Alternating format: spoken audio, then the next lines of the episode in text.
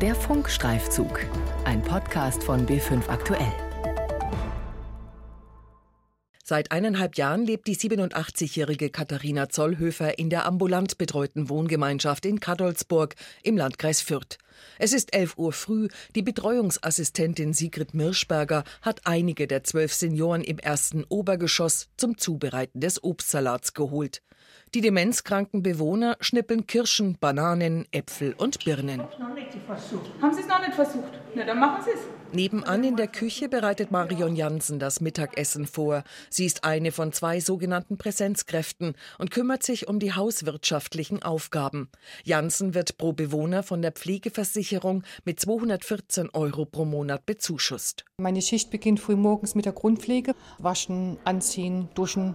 Dann zum Frühstück begleiten, eventuell Bewohner Frühstück eingeben. Dann gehe ich im Prinzip über zu Tätigkeiten, was jetzt die Hauswirtschaft Landwirtschaft angeht, wie zum Beispiel mich um die Wäsche kümmern. Bügeln, die Bäder reinigen, abwaschen. Am Nachmittag wird sie von einer zweiten Kraft abgelöst, die dann Abendessen herrichtet und beispielsweise das Putzen der Gemeinschaftsräume übernimmt. Das Leben in der Seniorenwohngemeinschaft ist gut organisiert. Jeder der Bewohner hat seine eigene kleine Wohnung oder ein Zimmer, wird beschäftigt, versorgt, umsorgt. Die Senioren vergessen viel, sie leben in ihrer eigenen Welt, aber sie werden hier alle mit ihrer Demenz akzeptiert und speziell versorgt. Vielleicht kann es die Frau Zollhöfer? Kurt Zollhöfer schaut zwei bis dreimal in der Woche bei seiner Mutter vorbei und er ist froh, dass sie hier ein Zuhause gefunden hat. Also ich merke halt schon, ihre Demenz schreitet fort. Und das ist für mich auch als Angehöriger nicht ganz einfach, damit umzugehen. Aber so wie es ist, ist es gut. Das Leben in einer ambulant betreuten Wohngemeinschaft ist etwas billiger als in einem Pflegeheim. Kurt Zollhöfer ist auch Mietergremiumsprecher. Gemeinsam mit den anderen Angehörigen haben sie eine ausreichende, aber nicht luxuriöse Pflege für ihre Mütter oder Väter ausgesucht. An einzelnen Positionen ist es die Miete, dann praktisch die Nebenkosten für die Wohnung, die sie dort gemietet hat, für die Gemeinschaftsräume. Wir haben hier eine Koordinatorin eingestellt, die bestimmte äh, Koordinationsaufgaben wahrnimmt, das kommt on top drauf. Dann Haushaltskosten für ganz normal Essen und Verpflegung. Und natürlich der Anteil für die Betreuungskosten, das, was die Pflegekasse nicht bezahlt, das bezahlen die Angehörigen, sodass man ungefähr kommt auch ungefähr auf 2100, was man so noch bezahlt. Damit ist die Grundversorgung sichergestellt, bleibt der medizinische Teil, der von der Krankenkasse bezahlt wird. Die Medikamentengabe ist es im Fall der 87-jährigen Katharina Zollhöfer. Der ambulante Pflegedienst stellt die Arzneimittel und überwacht zweimal am Tag die Einnahme. Diese Dienstleistung kostet 200 Euro im Monat. Dafür gibt es eine Verordnung vom Arzt. Neun Monate lang wurde die Leistung im Falle von Katharina Zollhöfer von der AOK problemlos übernommen. Dann war damit Schluss.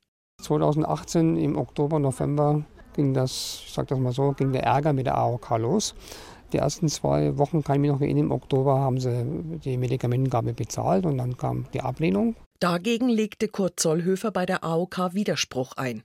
Die Krankenkasse erklärte die Ablehnung damit, dass einfachste medizinische Behandlungspflege, damit ist die Medikamentengabe, aber auch das An- und Ausziehen von Kompressionsstrümpfen gemeint, auch ein Angehöriger oder die Präsenzkraft übernehmen kann. Heißt im Klartext, die Präsenzkraft, hier in Kadolsburg ist das Marion Jansen, soll im Falle von Katharina Zollhöfer die Medikamentengabe mit übernehmen. Ich wüsste echt gesagt nicht, wann ich das machen sollte. Ich gehe jetzt von mir aus, ich möchte die Verantwortung auch nicht übernehmen, weil ich diese Ausbildung zur Altenpflege nicht habe. Der Brief der AOK hat auch bei Birgit Bayer-Tersch, Leiterin des Diakoniezentrums Kadolsburg, völliges Unverständnis hervorgerufen. Medikamentengabe und so weiter erfordern Kenntnisse, pflegerische Kenntnisse. Man muss Verantwortung übernehmen. Es gibt Wechselwirkungen von Medikamenten. Ich muss einen Blutzuckerwert richtig interpretieren. Ich muss einen Blutdruckwert entsprechend erkennen, wie der sich entwickelt. Dazu braucht man eine Ausbildung. Juristisch betrachtet, so die AOK, sei zudem eine ambulante Wohngruppe wie Wohnen im eigenen Zuhause zu betrachten. Das wiederum akzeptierte Kurt Zollhöfer nicht letztendlich habe ich dann die Klage eingereicht beim Sozialgericht, um die AOK eben über den Sozialgerichtsweg dazu zu bewegen, die Medikamentengabe und auch andere Leistungen in der häuslichen Krankenpflege zu bezahlen. Weil ich ja nicht wusste, wie sich das bei meiner Mutter entwickelt. Sie hat zwar nur Medikamentengabe jetzt im Moment, aber das kann durchaus sein, dass Blutzucker messen, Kompressionsstrümpfe an- und ausziehen, das alles noch dazukommt. Und man schaukelt sich das ratzfatz in bis zu 1200 Euro im Monat hoch. Der Fall landete Anfang des Jahres damit beim Sozialgericht Nürnberg. Es verpflichtete die AOK in einem Eilverfahren dazu, auch weiterhin die Leistungen des ambulanten Dienstes zu zahlen. Eine endgültige Entscheidung ist das aber noch nicht, erklärt die zuständige Richterin Sabine Deibel. Es hieß, die Klägerin kann sich den Aufenthalt in der Demenzwohngruppe nicht mehr leisten dauerhaft, wenn sie im Monat ungefähr 200 Euro für ihre häusliche Krankenpflege aufwenden muss. Deswegen bestand ein dringlicher Handlungsbedarf. Und das war der Grund, warum eine Eilentscheidung im vorläufigen Verfahren getroffen worden ist. In der Hauptsache wird voraussichtlich im September entschieden. Das heißt, hier wird geklärt, ob die Krankenkasse weiterzahlen muss oder nicht. Die AOK beruft sich dabei auf Gerichtsurteile des Bundessozialgerichts und des Sozialgerichts Bayreuth, die aus dem Jahr 2015 und 2018 stammen. Die AOK dazu in einer Stellungnahme das Sozialgericht Bayreuth hat in einer Entscheidung vom 16. Mai 2018 festgelegt, dass abhängig vom Betreuungsservicevertrag zwischen dem Träger der Einrichtung und dem Versicherten einfache Betreuungspflege im Sinne der Bundessozialgerichtsentscheidung vom 25. Februar 2015 Bestandteil der vom Betreiber der Wohngemeinschaft sicherzustellenden Leistungen ist und damit nicht als Maßnahme der häuslichen Krankenpflege zu finanzieren ist. Das Vorgehen der AOK trifft seit Anfang Januar viele Senioren in den ambulant betreuten Wohngemeinschaften. Alleine in der vergangenen Woche sind noch einmal neun Klagen beim Sozialgericht in Nürnberg eingegangen. Insgesamt liegen mittlerweile 30 vor. Eine davon ist von Frank Hablawetz.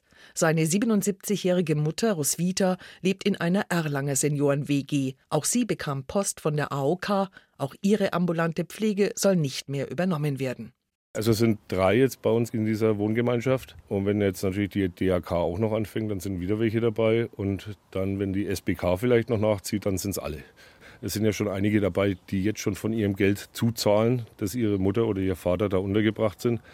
Und wenn die dann nochmal so zwischen 400, 500, 600 Euro nachzahlen, also noch mehr zahlen müssen, dann werden die wahrscheinlich überlegen, das können wir nicht mehr machen, dann muss ins Heim. Auch in Kadolsburg trifft es nicht nur die Mutter von Kurt Zollhöfer, wie er erklärt.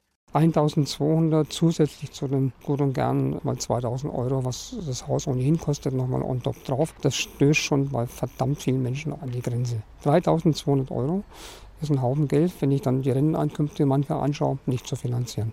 Das Hauptverfahren läuft. Das Gericht und damit Richterin Sabine Deibel wird entscheiden müssen, ob sich die Urteile vom Bundessozialgericht und Sozialgericht Bayreuth auch auf den vorliegenden Fall anwenden lassen. Die BSG-Entscheidungen betrafen Einrichtungen der Eingliederungshilfe. Das sind zum Beispiel Einrichtungen, wo Behinderte leben und einer Berufsausbildung zugeführt werden sollen. Aus meiner Sicht ist es etwas anderes als eine Demenzwohngruppe, eben weil es einen Träger gibt, der so eine Art Gesamtverantwortung übernimmt für die Bewohner. Bei den Demenzwohngruppen habe ich das nicht, weil die sich ja eigentlich als Bewohner eigenständig organisieren. Um eine Frage wird sich nun alles drehen und sie entscheidet darüber, ob die sogenannte Behandlungspflege, also der ambulante Pflegedienst, in Senioren-WGs weiter bezahlt wird oder nicht. Wie unabhängig sind die Demenzkranken, im meisten Fall die Angehörigen, bei der Wahl der Leistungen und des Anbieters einer solchen WG, erklärt Uta Rauschert. Sie ist ebenfalls Richterin am Sozialgericht in Nürnberg und zusammen mit Sabine Deibel zuständig für die eingegangenen Fälle. Der Gesetzgeber ging davon aus, dass es ambulante Wohngruppen sind. Das heißt, es gibt eine Wohngemeinschaft. Nur eine Gemeinsamkeit besteht, nämlich die Gemeinsamkeit der Präsenzkraft. Die bestimmen die Einwohner. Jetzt ist es professionalisiert worden in vielen Bereichen. Das heißt, der Vermieter ist oft in Personalunion mit einem Pflegedienst, der dann Mietverträge anbietet den Bewohnern. Und natürlich ist man dann indirekt gebunden an auch diesen Pflegedienst. Und oft wird dann die Präsenzkraft auch gestellt vom Pflegedienst. So war es ursprünglich nicht gedacht. Und da ist dann die Abgrenzung zu einer stationären Wohngruppe letztlich schon zu hinterfragen bietet also ein Dienst alles an, von der Präsenzkraft, der Vermietung bis zur ambulanten Pflege, dann muss hier die Frage gestellt werden, ob das nicht eine zwar andere Wohnform, aber im Endeffekt doch eine stationäre Wohngruppe eines Trägers ist. Richterin Uta Rauschert dazu Also wir lassen uns dann alle Verträge vorlegen, müssen genau schauen, wie unabhängig die Bewohner sind, auch ob sie weiter Mieter sein können, selbst wenn sie den Pflegedienst wechseln, weil so sieht das Gesetz vor. Angehörige sind oft mit der Situation eines Demenzkranken überfordert, sind froh, wenn ihnen ein Sozialdienst in ambulanten Wohngemeinschaften alles komplett anbietet doch das wird nun zum Verhängnis für die Betroffenen. Nur wenn Mieter oder Angehörige frei alle Dienste wählen können, nicht alles komplett von einem Sozialdienst übernehmen lassen, handelt es sich gesetzlich um ambulantes Wohnen für Senioren. Ein unabhängiges Mieter- oder Angehörigengremium ist dabei wichtig, so die Richterin Uta Rauschert. Es ist auf jeden Fall mal ein gutes Zeichen, ja. Nach der Entscheidung des Sozialgerichts in Nürnberg bleibt der AOK die Berufung. Dann landet das Verfahren vor den zwei Landessozialgerichten in München und Schweinfurt. Danach bleibt auch noch die Revision, dann geht der Fall vor das Bundessozialgericht. Die bayerische Gesundheitsministerin Melanie Hummel betont seit Jahren, wie ideal die ambulant betreuten WGs vor allem für Demenzkranke seien. Laut Bayerischem Landesamt für Statistik gibt es bayernweit derzeit 363 solcher Wohngemeinschaften. Deshalb wendet sich im Oktober 2018 Kurt Zollhöfer an das Ministerium. Ein Antwortschreiben auf seine Bitte um Hilfe folgt. Darin heißt es, wir haben von der AOK eine Stellungnahme angefordert. Sobald uns diese vorliegt, erhalten Sie weitere Nachricht. Bis dahin bitten wir Sie noch um etwas Geduld. Seitdem kam kein weiteres Schreiben mehr. Die Ministerin findet für ein Interview mit uns auch keine Zeit. Der VDK Bayern befürchtet, dass die Krankenkassen letztendlich bewirken wollen, dass die Behandlungspflege, also die Bezahlung des ambulanten Pflegedienstes, nicht wie bis jetzt von der Krankenkasse, sondern von der Pflegekasse übernommen werden soll. Das kostet die Versicherer dann weniger, erklärt Yvonne Knobloch vom Sozialverband VDK Bayern. Weil natürlich das System der Pflegeversicherung eine Teilkaskoversicherung ist. Das heißt, mit dem, was ich von der Kasse bekomme, habe ich das Teilrisiko der Pflege abgedeckt und habe dementsprechend Eigenleistung. In der Krankenversicherung haben wir eine Vollversicherung, da bekomme ich das komplett erstattet. Und das heißt eben im Umkehrschwung wandert die komplette Behandlungspflege in die Pflegeversicherung, steigen die Eigenkosten der einzelnen an. Nach Recherchen des Bayerischen Rundfunks betrifft es mittlerweile nicht nur Mittelfranken, auch in Oberbayern gingen die ersten Verweigerungen auf Zahlung der Behandlungspflege ein. Es ist ein bayernweites und wahrscheinlich bald ein gesamtdeutsches Problem, das Bewohner in ambulant betreuten Senioren-WGs betreffen wird.